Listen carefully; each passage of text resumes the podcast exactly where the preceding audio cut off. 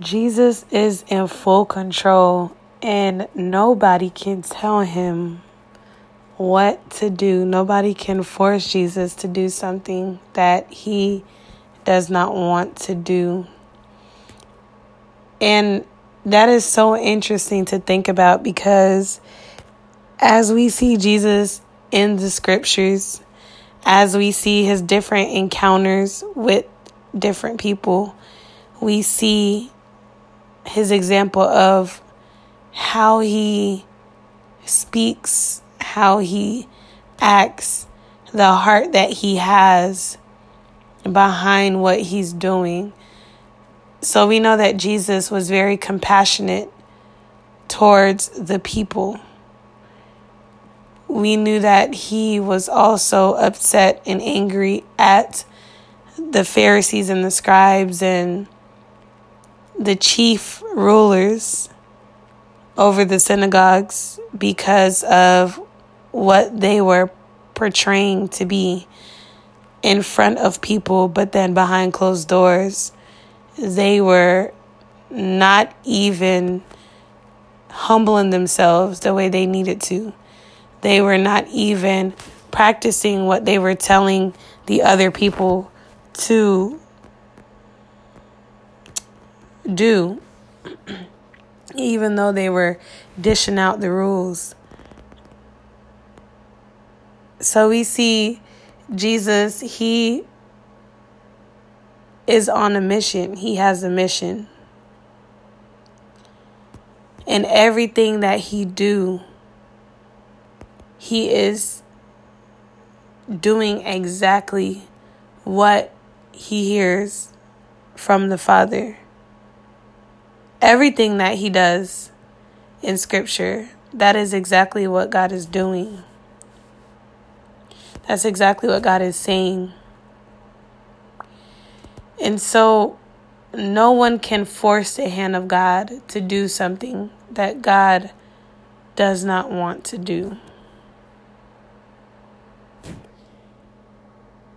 In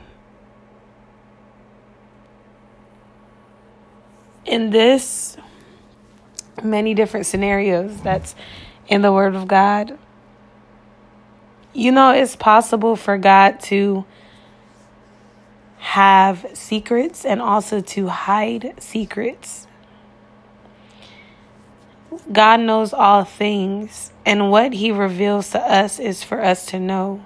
But whatever He does not reveal, that's not what we ought to be focused on. Because to whom much is given, much is required if God is telling you a whole bunch of things and if He's revealing a whole bunch of things, that means that you have a lot of responsibility. And, you know, whenever He gives more responsibility, as you are being faithful and as you are fulfilling those responsibilities and just being sensitive to his voice as far as what he wants you to do in righteousness and holiness, then we know that there are going to be greater rewards, um, greater blessings, and he'll just give you peace and joy as you, and wisdom and knowledge and understanding different revelations as you continue to hearken on to the truth and just lay your life down and follow after Jesus continuously.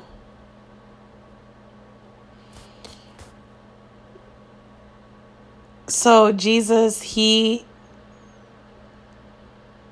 whenever he was being questioned by the lawyers and by the Pharisees and by the Sadducees at different points, you know, when they were asking him different things like,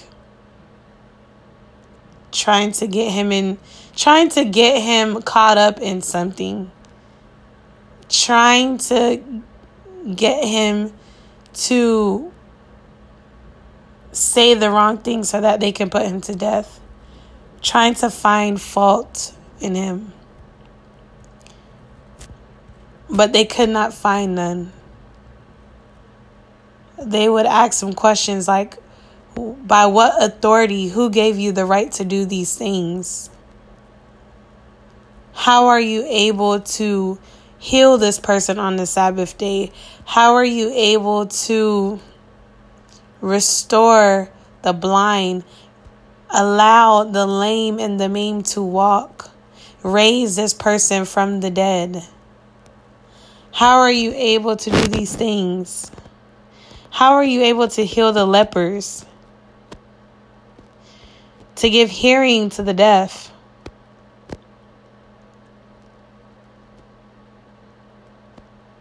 And when they ask those questions, and even whenever they didn't say it out loud, but they said it in their heart or in their mind, Jesus confronted the bad and evil perspectives. And that's what he's doing with the sons of God, the daughters of God, the people who are even in the world. That he's confronting the bad and evil perspectives so that we can align with the truth with is which is Jesus because he is the way the truth and the life so Jesus would you know ask them questions too that they could not answer that they could not answer because when Jesus asked them the question whenever they said, Who gave you the authority to do these things? And he basically said, Well, let me ask you a question. John, since you want to ask me that, what about John? Do you believe that John. do you believe that John was really sent from God? Like, do you really believe what John was saying was true? Do you believe that John was doing his own works? Do you believe that John was preparing the way? And of course, he didn't really ask him all those questions, but just asking them, giving them a taste of their medicine that they were giving to him. They basically didn't even answer the question because they believed that John was you know who he said he was. They the people believed that John was a prophet and they feared that if they would have said the wrong answer then the people would have killed them. And then they they didn't even want to consider John which they believed that he was they didn't even want to consider if God was from God because if they would have told Jesus, yes, he was from God, then Jesus would have said, then why did you not believe him? So they they basically was like, okay, we're not going to answer. We don't have an answer to give you. We're not going to answer your question. And then Jesus basically told them, well, I don't have to answer your question that you asked me. I don't have you don't have any right I don't have to answer your question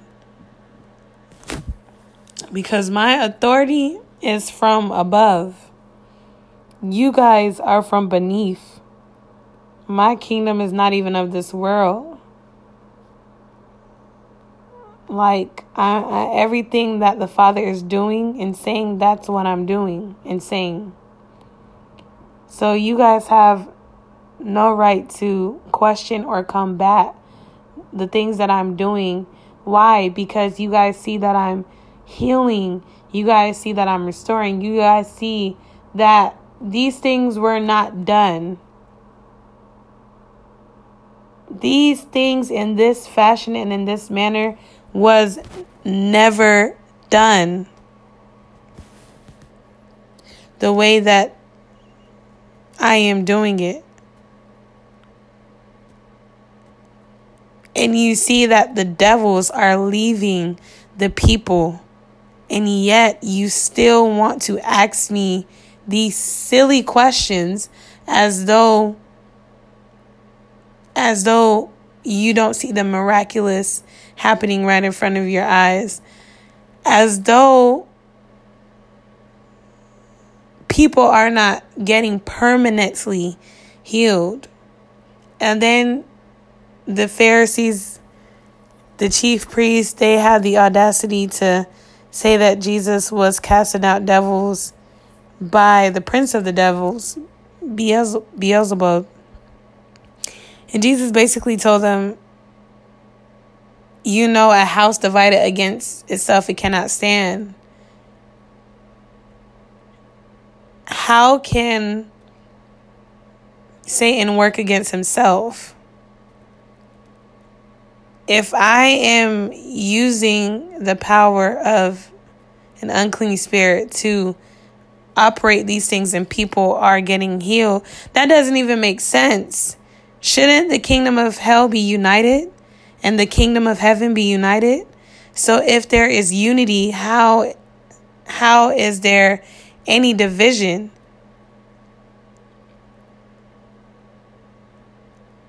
How am I casting out devils by a devil? That doesn't make any sense. If anything, if I would be doing that, then they should stay since there's an agreement, but there's not. So, check this out. Since you believe that I'm doing that, well, what about your children who are actually following me? Your friends, your kin who actually are a part of my discipleship, who are my disciples. Because, you know, in the scripture, yes, Jesus did appoint 12 disciples unto himself to follow him everywhere that he should go.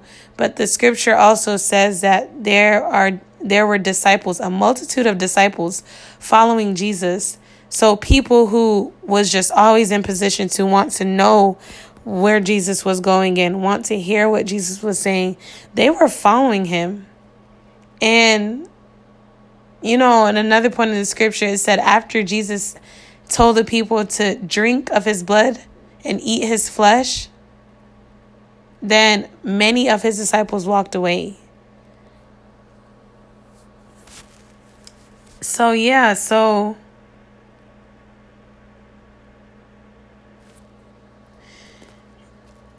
What are you guys saying? Are you guys saying since since you're accusing me of doing this thing, that mean that whenever you see your kids doing the same thing that I'm doing with the power that I'm doing it with, then you're basically gonna you're basically saying you're you're talking bad about your kids too. You're talking bad about your friends too. And these people these people, they, Jesus had to keep confronting their hardness of heart, their doubt, their unbelief. And the thing is, they kept following him to see what he was going to do. And and and the same results, miracles, healing was being done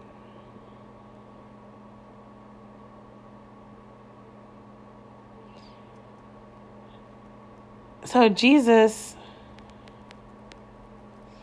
is doing exactly what the Father wants him to do.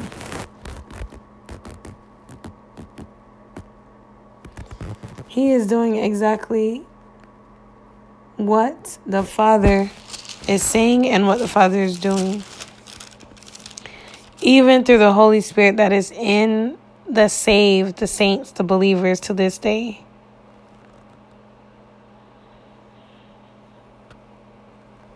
Like He put it in us to be sensitive, to want to be sensitive to what God is saying. So that we are walking in the path of righteousness and not in the way of the wicked and destruction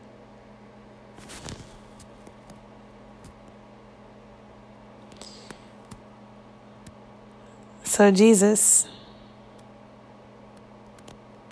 is doing what he wills, but it is all for the glory of God and to glorify God.